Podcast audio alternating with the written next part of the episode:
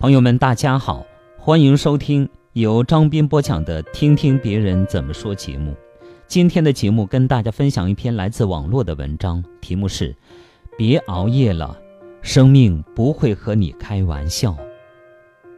我们很多人总是会觉得年纪还小，生活还很长，不幸和死亡离我们都很远，所以。还是会尽情的做梦，肆意的畅想未来，甚至是肆无忌惮的熬夜。小时候每天九点多睡觉已经算是熬夜了，每天七八点吃完饭就开始进入梦乡。到了高中，学业稍微重一些，可能会晚一点；而到了大学甚至工作以后，九十点睡觉会觉得有点不正常。不到凌晨，生命似乎就不太丰满了。我是一个比较嗜睡的人，但是现在也是每天要到十二点多。似乎每天的事情，只要到这个点才算忙完，也只有到这个点才算认真的、拼命的为梦想做出了努力。也有人说，熬夜只是为了和自己待一会儿。不能否定。深夜里没有人聊天，也没有白天的喧嚣，这个时候才真的是一个人最能静下心来的时候，也是和自己对话的好时机。但是熬夜是会上瘾的，就跟抽烟喝酒一样，很难戒掉。一旦剥离了身体，就会觉得浑身不自在，不到一个固定的点，总是会觉得不对劲，甚至会觉得是对生命的浪费。可是肆无忌惮的消耗身体，才是对自己最大的不爱惜，也是对父母最大的不孝顺。现在的年轻人或多或少的都熬过几个夜。前几天跟朋友说还没有熬过通宵，很想试试。朋友就一脸鄙夷了：“你看你年纪都这么大了，居然还没有通宵过。”这时候我应该是觉得幸福的。因为幸福的人应该都不会晚睡呀，不需要想太多，也不用受失眠的困扰到天明，多多少少是很幸福的。就像婴幼儿，除了吃奶，基本上都是睡眠很充足的。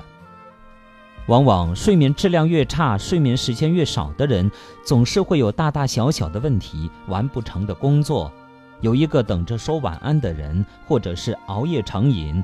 身体很疲惫，但是脑子却很清醒的人，不管是哪一种，都不是特别让人羡慕啊。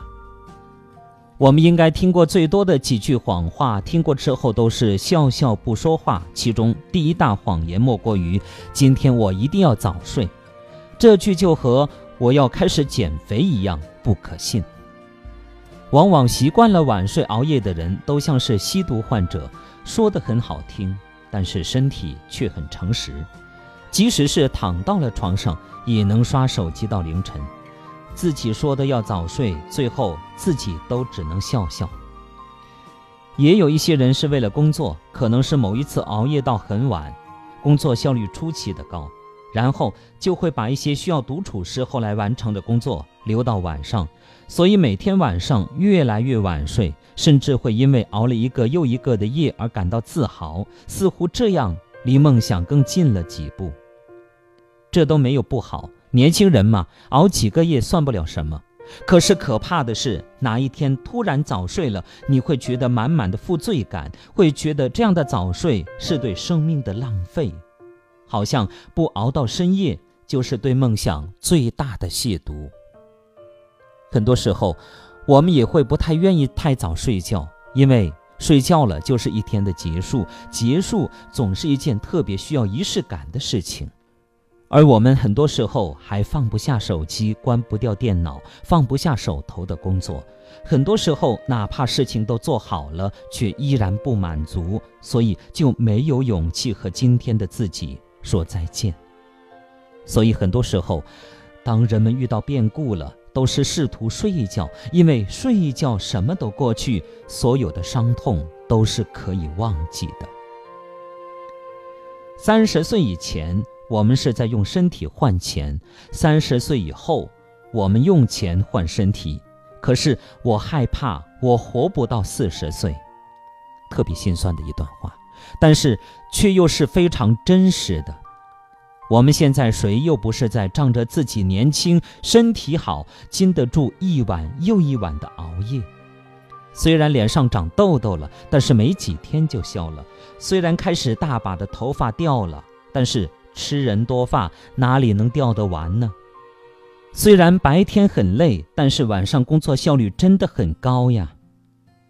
不知道你有没有过这样的想法？但是这些只是很轻的熬夜带来的伤害，似乎往往不是特别严重的伤害，是我们自己可以感觉到。而真正的伤害就是你不能感觉到，只是潜移默化的在吞噬你的身体。晚上十一点开始就是身体在排毒了，你不要小看你晚睡的几个小时，它完全可以摧毁你的身体。我们都是在努力工作，为未来拼搏。这世上穷人是不配谈梦想的，所以我们需要付出更多去挣更多的钱。是啊，这些真的都是天经地义。可是现在挣的钱，可以付得起未来住在医院里的医药费吗？甚至，你能活到你家财万贯的时候吗？如果你自己不能保证，不能拍着胸脯保证的话，那你就不要把所有的梦想都放在晚上，它真的太重了。没人可以给你保证夜就能实现你的梦想。好朋友们，感谢大家收听由张斌播讲的《听听别人怎么说》节目。刚才与您分享的是来自网络的文章，题目是“别熬夜了，生命”。不会和你开玩笑，感谢大家的收听。